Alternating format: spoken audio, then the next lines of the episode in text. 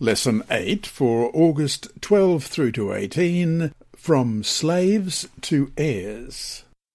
Sabbath afternoon, August 12. Before we start, let's pray. Our Heavenly Father, we thank you for your word. We thank you for your presence. We thank you for your participation in our lives. We thank you that we can call on you when we need to. And this week, as we open your word, we pray that your Holy Spirit will guide us, that our faith in Jesus may be strengthened, and that our love for you will grow greater and greater. We pray in Jesus' dear name. Amen. Our memory text this week is Galatians chapter 4 and verse 7. So you are no longer a slave, but a son, and if a son, then an heir through God. Let's read that again, Galatians chapter 4 and verse 7. So you are no longer a slave, but a son, and if a son, then an heir through God. Paul tells the Galatians that they should not live and act as slaves, but as the sons and daughters of God, with all the rights and privileges thereof, a truth that the young Martin Luther needed to hear. As his convictions of sin deepened, the young man sought by his own works to obtain pardon and peace. He led a most vigorous life, endeavouring by fasting, vigils, and scourgings to subdue the evils of his nature, from which the monastic life had brought no relief.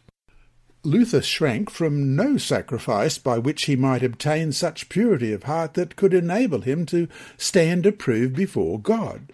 He was, he said, later actually, a pious monk who strictly followed the rules of his order, and yet he found no peace within them.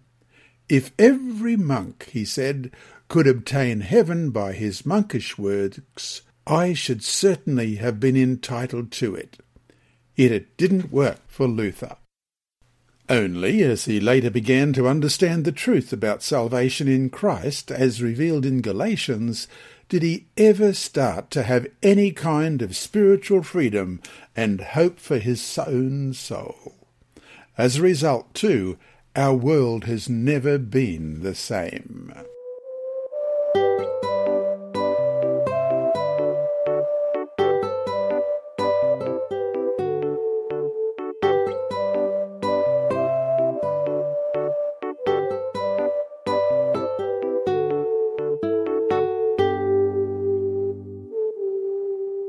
Sunday, August 13. Our condition in Christ.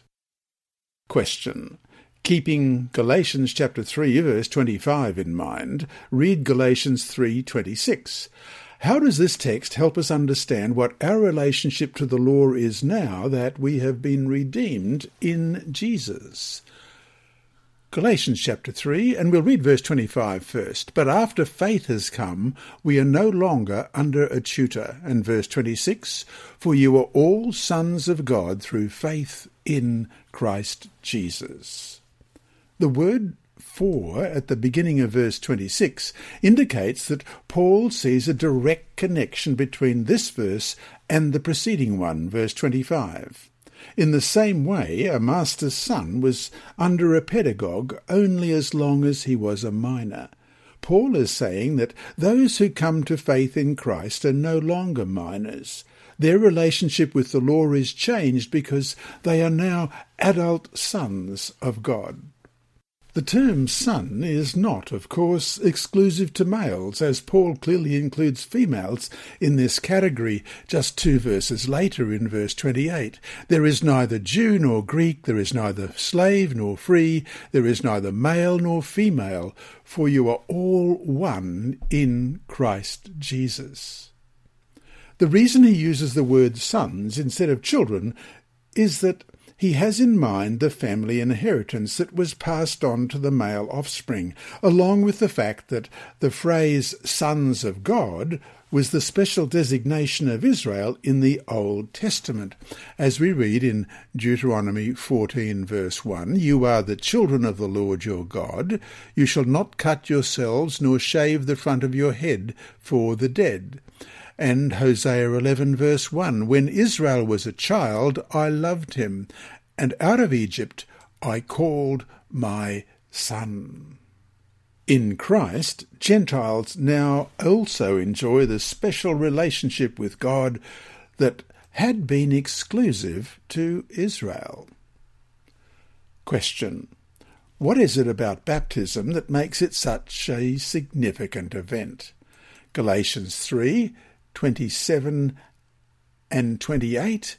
We'll reread that again from our text at the beginning, For as many of you as were baptized into Christ have put on Christ. There is neither Jew nor Greek, there is neither slave nor free, there is neither male nor female, for you are all one in Christ Jesus.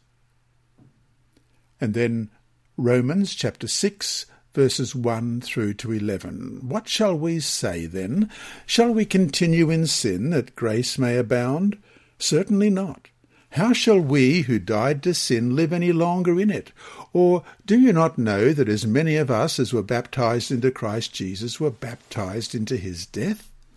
Therefore, we were buried with him through baptism into death, that just as Christ was raised from the dead by the glory of the Father, even so we also should walk in newness of life. For if we have been united together in the likeness of his death, certainly we also shall be in the likeness of his resurrection, knowing this, that our old man was crucified with him, that the body of sin might be done away with, that we should no longer be slaves of sin. For he who died has been freed from sin.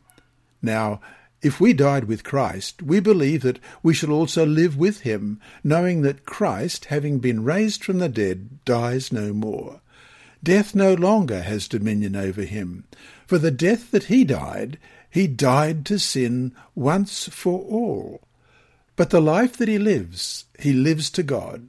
Likewise, you also reckon yourselves to be dead indeed to sin, but alive to God in Christ Jesus our Lord. And 1 Peter chapter 3 verse 21. There is also an antitype which now saves us, baptism, not the removal of the filth of the flesh, but the answer of a good conscience toward God through the resurrection of Jesus Christ. Paul's use of the word for in verse 27 indicates once again the close logical development of his reasoning. Paul sees baptism as a radical decision to unite our lives with Christ. In Romans 6, he describes baptism symbolically as our uniting with Jesus, both in his death and resurrection. In Galatians, Paul employs a different metaphor. Baptism is the act of being clothed with Christ. Paul's terminology is reminiscent of wonderful passages in the Old Testament that talk about being clothed with righteousness and salvation, as we read in Isaiah 61 and verse 10. I will greatly rejoice in the Lord. My soul shall be joyful in my God, for he has clothed me with the garment of salvation. He has covered me with the robe of righteousness. As a bridegroom decks himself with ornaments, and as a bride adorns herself with jewels and Job 29 verse 14. I put on righteousness, and it clothed me. My justice was like a robe and a turban. In his book Galatians, published in 1992, page 145, Frank J. Matera writes, Paul views baptism as the moment when Christ, like a garment, envelops the believer. Although he does not employ the term, Paul is describing the righteousness which is conferred upon believers. End of quote. Our union with Christ, symbolized through baptism, means that what is true of Christ also is true of us. Because Christ is the seed of Abraham as joint heirs with Christ as it says in Romans 8:17 believers also are heirs to all the covenant promises made to Abraham and his descendants. So to finish today dwell on the thought that what is true of Christ is also true of us how should this amazing truth affect every aspect of our existence?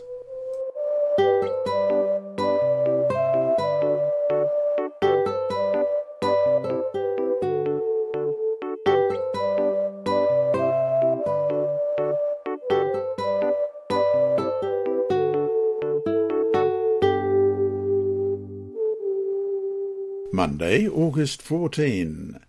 Enslaved to Elementary Principles. Having just compared our relationship to God with that of sons and heirs, Paul now elaborates on this metaphor by including the theme of inheritance in Galatians chapter 4 verses 1 to 3, which we'll read shortly. Paul's terminology evokes a situation in which an owner of a large estate has died, leaving all his property to his oldest son. His son, however, is still a minor. As is often the case with wills even today, the father's will stipulates that his son is to be under the supervision of guardians and managers until he reaches maturity. Though he is master of his father's estate by title, as a minor he is little more than a slave in practice. Paul's analogy is similar to that of the pedagogue in Galatians 3:24, but in this case the power of the stewards and managers is far superior and much more important. They are responsible not only for the upbringing of the master's son, but also the financial and administrative affairs until the son is mature enough to assume those duties himself. Question. Read Galatians chapter 4, verses 1 through to 3. What is Paul saying here that, again, should help clarify what the role of the law should be in our lives now that we are in Christ? Galatians 4, 1 through to 3. Now I say that the heir, as long as he is a child, does not differ at all from a slave, though he is master of all, but is under guardians and stewards until the time appointed by the father. Even so, we, when we were children, were in bondage under the elements of the world. Exactly what Paul means by the phrase elementary principles, or, as it said in the version I just read here, under the elements of the world, is disputed. The Greek word stoicheia literally means elements, some have seen it as a description of the basic elements that compose the universe, as we read in 2 Peter chapter 3 verses 10 through to 12 but the day of the Lord will come as a thief in the night in which the heavens will pass away with a great noise and the elements will melt with fervent heat. Both the earth and the works that are in it will be burned up. Therefore, since all these things will be dissolved, what manner of persons ought you to be in holy conduct and godliness, looking for and hastening the coming of the day of God, because of which the heavens will be dissolved, being on fire, and the elements will melt with fervent heat? or as demonic powers that control this evil age as in Colossians 2:15 having disarmed principalities and powers he made a public spectacle of them triumphing over them in it or as the rudimentary principles of religious life, the ABCs of religion, as we read in Hebrews 5:12. For though by this time you ought to be teachers, you need someone to teach you again the first principles of the oracles of God, and you have come to need milk and not solid food. Paul's emphasis on humanity's status as minors before the coming of Christ in Galatians 4 1 3 suggests that he is referring here to the rudimentary principles of religious life. If so, Paul is saying that the Old Testament period, with its laws and sacrifice, was merely a gospel primer that outlined the basics of salvation. Thus, as important and as instructional as the ceremonial laws were to Israel, they were only shadows of what was to come. They never were intended to take the place of Christ, to regulate one's life around these rules instead of Christ, then, is like wanting to go back in time. So, for the Galatians to return to those basic elements after Christ already had come would be like the adult son in Paul's analogy wanting to be a minor again. And so to finish today. While a childlike faith can be positive, as we read in Matthew 18:3, and said, Assuredly I say to you, unless you are converted and become as little children, you will by no means enter the kingdom of heaven, is it necessarily the same thing as spiritual maturity? Or could you argue that the more you grow spiritually, the more childlike your faith will be? How childlike, innocent, and trusting is your life?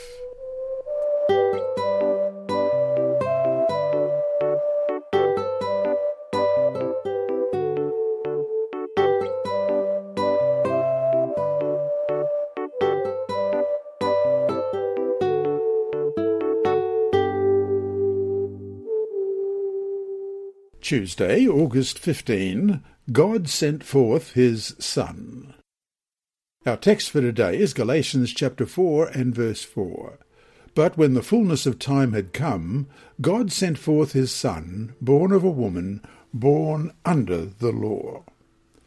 Paul's choice of the word fullness indicates God's active role in working out his purpose in human history. Jesus did not come at just any time. He came at the precise time God had prepared. From a historical perspective, that time is known as the Pax Romana, the Roman peace, a 200 year period of relative stability and peace across the Roman Empire. Rome's conquest of the Mediterranean world brought peace, a common language, favourable means of tra- travel, and a common culture that facilitated the rapid spread of the gospel. From a biblical perspective, it also marked the time that God had set for the coming of the promised Messiah, as we read in Daniel chapter 9, verses 24 through to 27. Seventy weeks are determined for your people and for your holy city to finish the transgression, to make an end of sins, to bring reconciliation for iniquity, to bring in everlasting righteousness, to seal up vision and prophecy, and to anoint the most holy. Know therefore and understand that from the going forth of the command to restore and build Jerusalem until Messiah the Prince there shall be seven weeks and sixty two weeks, the street shall be built again, and the wall, even in troublesome times. And after the sixty two weeks, Messiah shall be cut off, but not for himself. And the people of the prince who is to come shall destroy the city and the sanctuary, and end, the end of it shall be with a flood, and till the end of the war desolations are determined. Then he shall confirm a covenant with many for one week. But in the middle of the week he shall bring an end to sacrifice and offering, and on the wing of abominations shall be one who makes desolate even until the consummation which is determined is poured out on the desolate. Question. Why did Christ have to take our humanity in order to redeem us? Well, we're going to look at a number of texts here. John chapter 1 verse 14, and the Word became flesh and dwelt among us, and we beheld his glory, the glory as of the only begotten of the Father, full of grace and truth. And Galatians 4, verses 4 and 5. But when the fullness of the time had come, God sent forth his Son, born of a woman, born under the law, to redeem those who were under the law, that we might receive the adoption as sons. And Romans 8, 3 and 4. For what the law could not do, in that it was weak through the flesh, God did by sending his own Son in the likeness of sinful flesh on account of sin. He condemned sin in the flesh, that the righteous requirement of the law might be fulfilled in us, who do not walk according to the flesh, but according to the Spirit. And 2 Corinthians chapter 5 and verse 21 for he made him who knew no sin to be sin for us, that we might become the righteousness of God in him. And Philippians chapter 2, verses 5 through to 8, one of my favourite passages in the Bible.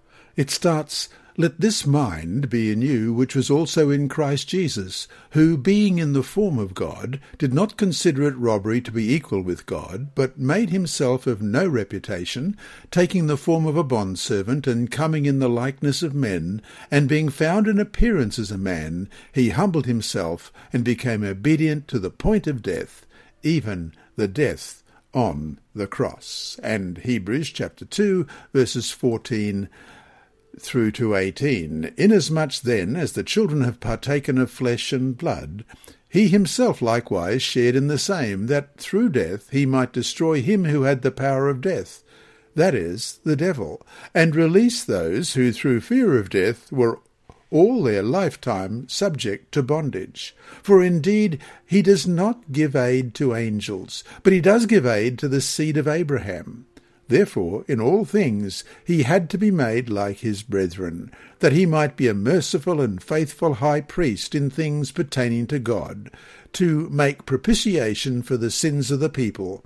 For in that he himself has suffered, being tempted, he is able to aid those who are tempted. And Hebrews chapter 4, verses 14 through to 15. Seeing then that we have a great high priest who has passed through the heavens, Jesus the Son of God, let us hold fast our confession. For we do not have a high priest who cannot sympathize with our weaknesses, but was in all points tempted as we are, yet without sin. Galatians chapter 4 verses 4 and 5 contains one of the most succinct accounts of the gospel in Scripture. These clear verses put forth God's plan for the world, indicating that the coming of Jesus into human history was no accident. God sent forth his Son. In other words, God took the initiative in our salvation. Also implicit in these words is the fundamental Christian belief in Christ's eternal deity. As we read in John chapter 1 verses 1 to 3, in the beginning was the Word, and the Word was with God, and the Word was God.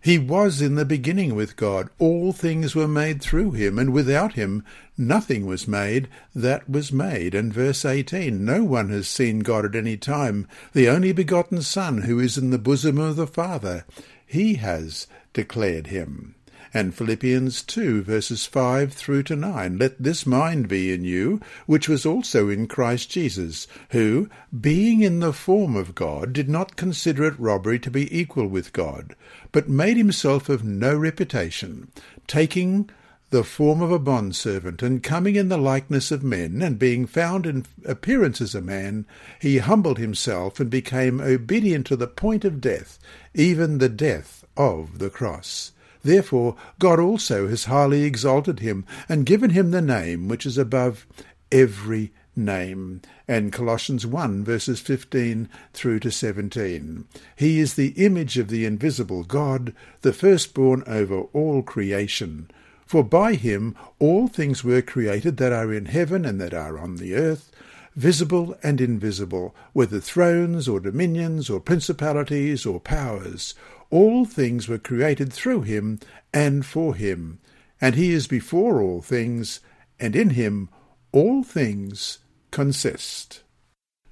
God did not send a heavenly messenger, he himself came. Although he was the divine pre-existent Son of God, Jesus was also born of a woman. Though the virgin birth is implied in this phrase, it more specifically affirms his genuine humanity. The phrase born under the law points not only to Jesus' Jewish heritage, but also includes the fact that he bore our condemnation. Thus, it was necessary for Christ to assume our humanity because we could not save ourselves. By uniting his divine nature with our fallen human nature, Christ legally became qualified to be our substitute, Saviour, and High Priest. As the second Adam, he came to reclaim all that the first Adam had lost by his disobedience. We read now in Romans chapter 5 verses 12 to 21. Therefore, just as through one man's death sin entered the world and death through sin, and thus death spread to all men, because all sinned. For until the law, sin was in the world, but sin is not imputed where there is no law. Nevertheless, death reigned from Adam to Moses, even over those who had not sinned according to the likeness of the transgression of Adam, who was a type of him who was to come. But the free gift is not like the offence. For if by the one man's offence many died, much more the grace of God and the gift by the grace of the one man, Jesus Christ, abounded to many. And the gift is not like that which came through the one who sinned, For the judgment which came from one offence resulted in condemnation, but the free gift which came from many offences resulted in justification. For if by the one man's offence death reigned through the one, much more those who receive abundance of grace and of the gift of righteousness will reign in life through the one, Jesus Christ. Therefore, as through one man's offence judgment came to all men, resulting in condemnation, even so, through one man's righteous act, the free gift came to all men, resulting in justification of life. For as by one man's disobedience many were made sinners, so also by one man's obedience many will be made righteous. Moreover, the law entered that the offence might abound, but where sin abounded, grace abounded much more. So that as sin reigned in death, even so grace might reign through righteousness to eternal life through Jesus Christ our Lord. By his obedience he perfectly fulfilled the law's demands, thus redeeming Adam's tragic failure and by his death on the cross he met the justice of the law, which required the death of the sinner, thus gaining the right to redeem all who come to him in true faith and surrender.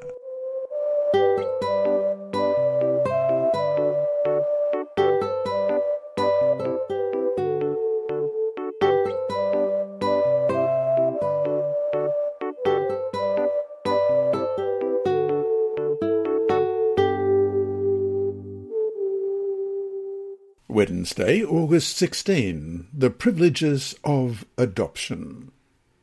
Our text for today is Galatians 4, verses 5 through to 7. To redeem those who are under the law, that we might receive the adoption as sons. And because you are sons, God has sent forth the Spirit of His Son into your hearts, crying out, Abba, Father. Therefore you are no longer a slave, but a son, and if a son, then an heir of God through Christ. In Galatians chapter 4, verses 5 through to 7, Paul expands on his theme, stressing that Christ has now redeemed those who were under the law. The verb redeem means to buy back. It referred to the price paid to buy the freedom of either a hostage or a slave.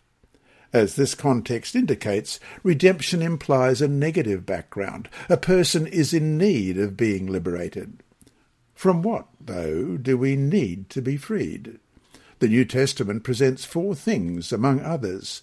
One, freed from the devil and his wiles, in Hebrews chapter 2, freed from death in 1 Corinthians 15, freed from the power of sin that enslaves us by nature in Romans chapter 6, and freed from the condemnation of the law.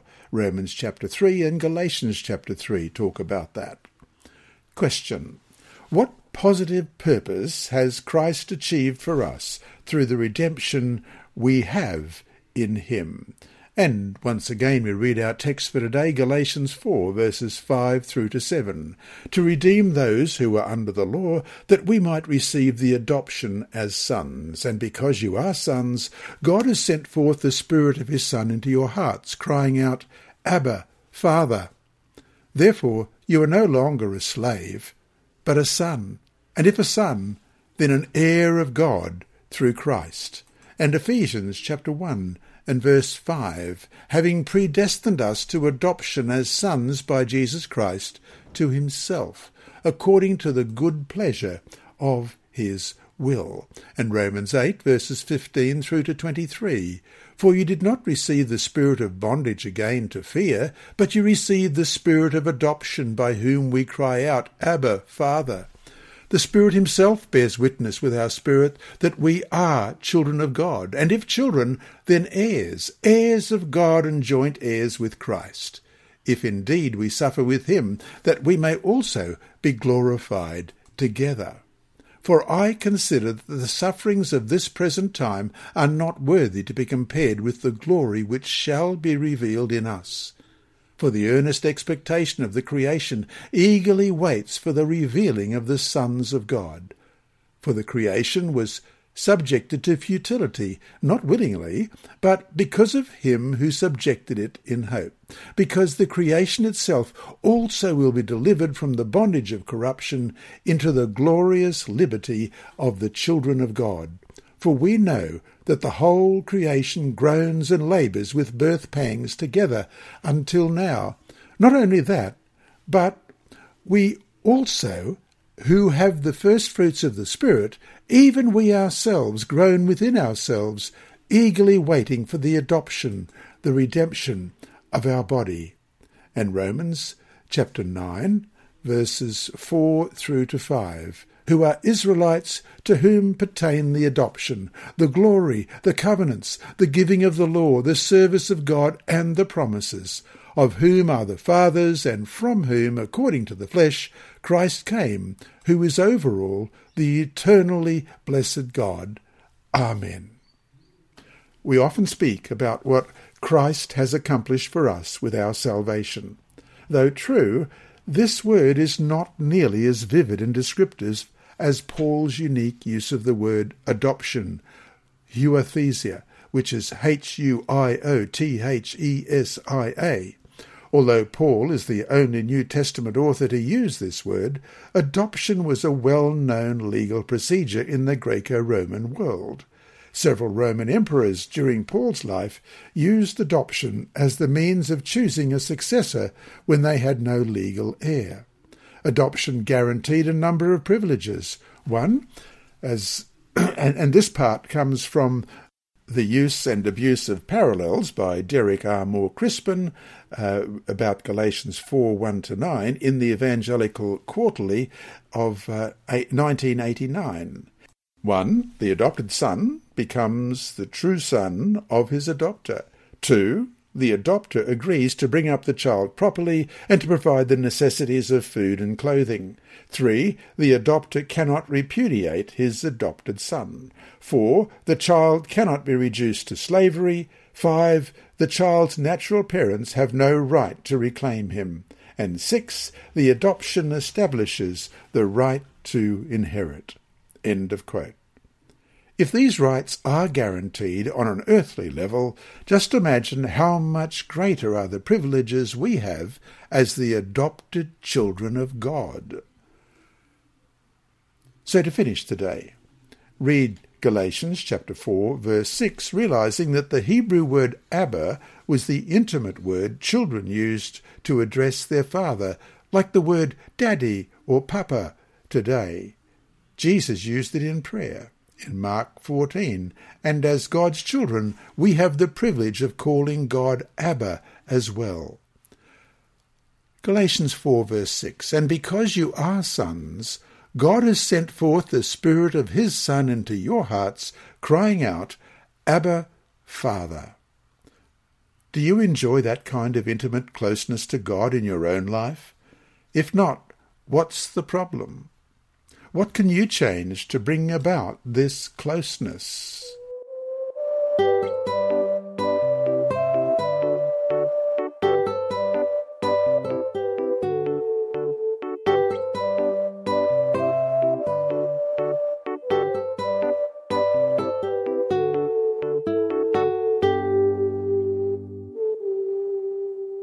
Thursday, August 17.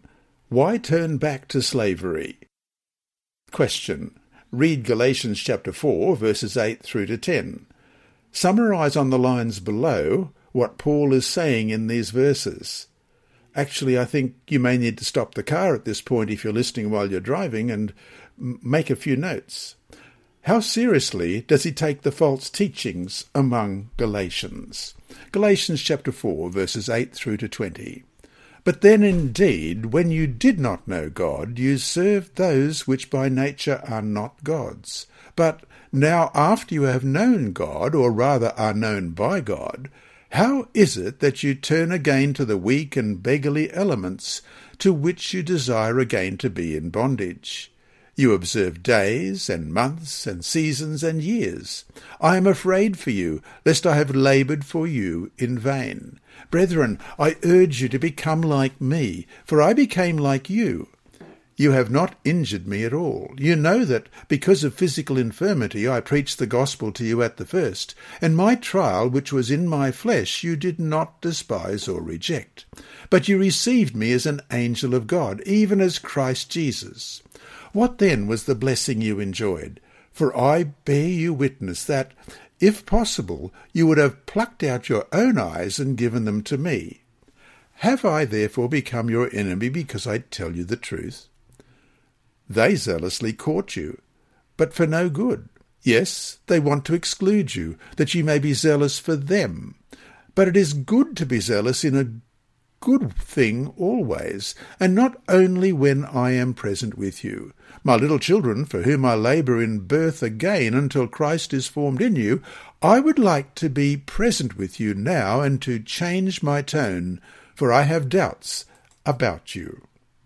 Paul does not describe the exact nature of the Galatians' religious practices, but he clearly has in mind a false system of worship that resulted in spiritual slavery.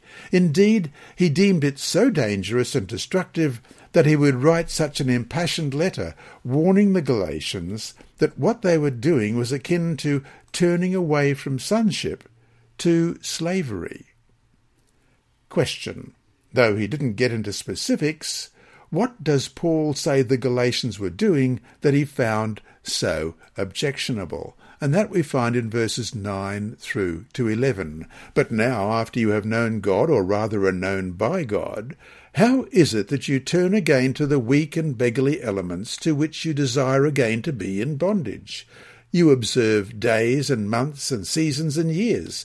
I am afraid for you, lest I have laboured for you in vain. The Seventh day Adventist Bible Commentary, Volume 6, page 967, has this to say Many have interpreted Paul's reference to days and months and seasons and years in Galatians 4.10 as an objection not merely against ceremonial laws, but against the Sabbath as well. Such an interpretation, however, goes beyond the evidence. For starters, if Paul really wanted us to single out the Sabbath and other specific Jewish practices, it is clear from Colossians 2:16 that he easily could have identified them by name. Second, Paul makes it clear that whatever it is the Galatians are doing, it has led them from freedom in Christ to bondage. If observance of the seventh day Sabbath subjects a man to bondage, it must be that the Creator himself entered into bondage, when he observed the world's first Sabbath. Also, why would Jesus not only have kept the Sabbath but taught others how to keep it if its proper observance were in any way depriving people of the freedom that they have in him? And we're going to look at Mark chapter 2, verses 27 and 28. And he said to them, The Sabbath was made for man, and not man for the Sabbath. And Luke chapter 13, verses 10 to 16. Now, he was teaching in one of the synagogues on the Sabbath, and behold, there was a woman who had a spirit of infirmity eighteen years, and was bent over, and could in no way raise herself up. But when Jesus saw her, he called her to him and said to her, Woman, you are loosed from your infirmity. And he laid his hands on her, and immediately she was made straight, and glorified God.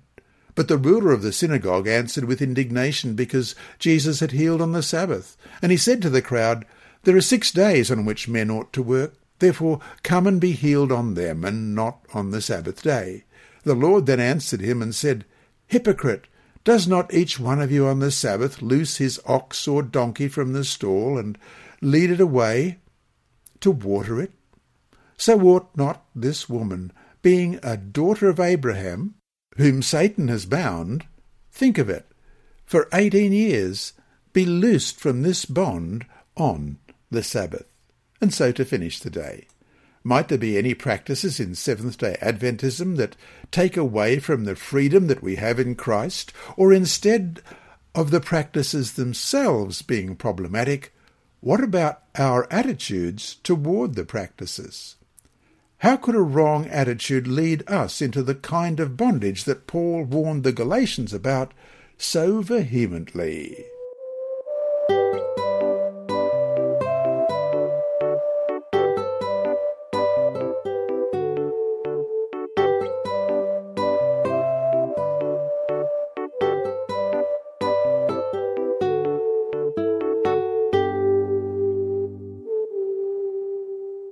Friday, August 18. From an article titled Chosen in Christ in the Signs of the Times of January 2, 1893, one of my favourite writers pens this. In the council of heaven provision was made that men, though transgressors, should not perish in their disobedience, but through faith in Christ as their substitute and surety, might become the elect of God, predestinated unto the adoption of children by Jesus Christ to himself, according to the good pleasure of his will. God wills that all men should be saved, for ample provision has been made in giving his only begotten Son to pay man's ransom. Those who perish will perish because they refuse to be adopted as children of God through Christ Jesus. The pride of man hinders him from accepting the provisions of salvation. But human merit will not admit a soul into the presence of God. That which will make a man acceptable to God is the imparted grace of Christ through faith in his name. No dependence can be placed in works or in happy flights of feelings as evidence that men are chosen of God, for the elect are chosen through Christ. And that brings us to our three discussion questions for this week. One, dwell more on the idea of what it means and what it does not mean to be like children in our walk with the Lord. What aspects of children are we to emulate in regard to our faith and our relationship with God? At the same time, what are ways in which we can take this idea too far? Be prepared to discuss this. 2. What is it about human beings that makes them so afraid of the idea of grace or salvation by faith alone? Why is it that many people would rather try to work their way to salvation, if that were possible? And 3 as a class, go over the final question from Thursday's study. In what ways can we as Seventh day Adventists get caught up in the kind of slavery that ideally we have been freed from? How could this happen to us? How can we know if it does? And how can we be set free? So, to summarize this week's lesson, in Christ we have been adopted into God's family as his sons and daughters. As God's children, we have access to all the rights and privileges that such a family relationship entails. To relate to God on the basis of rules and regulations alone would be foolish. It would be like a son wanting to renounce his position and inheritance in order to become a slave.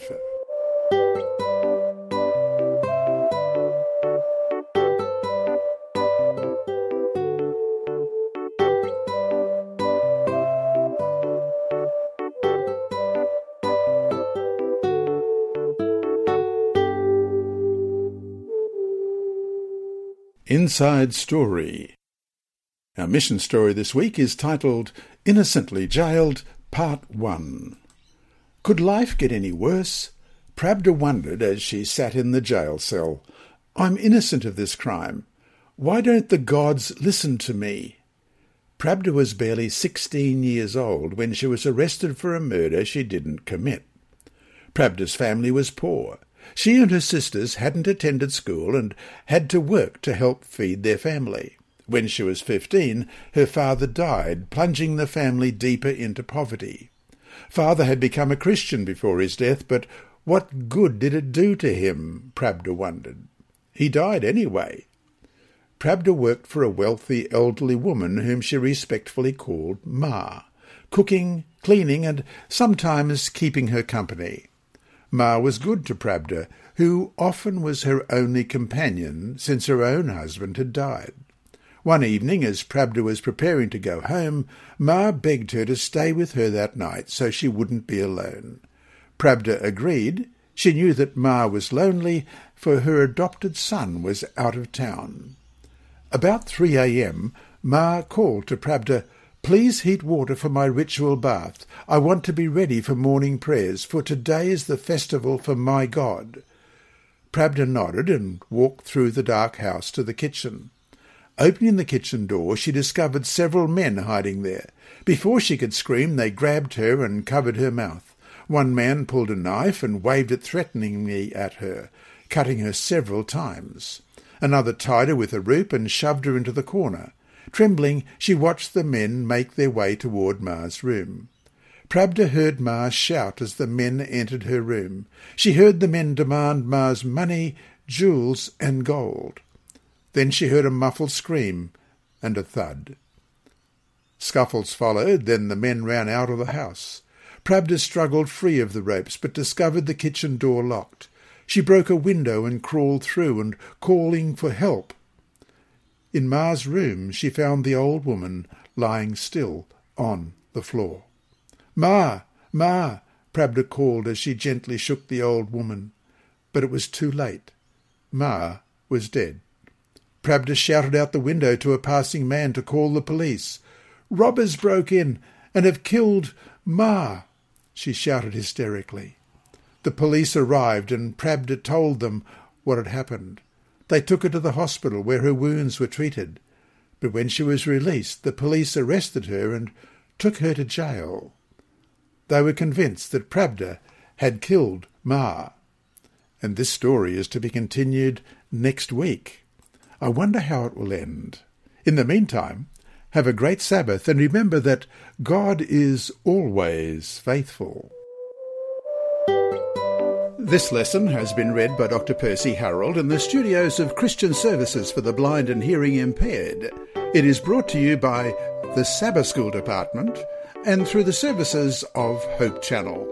Remember, God is always faithful.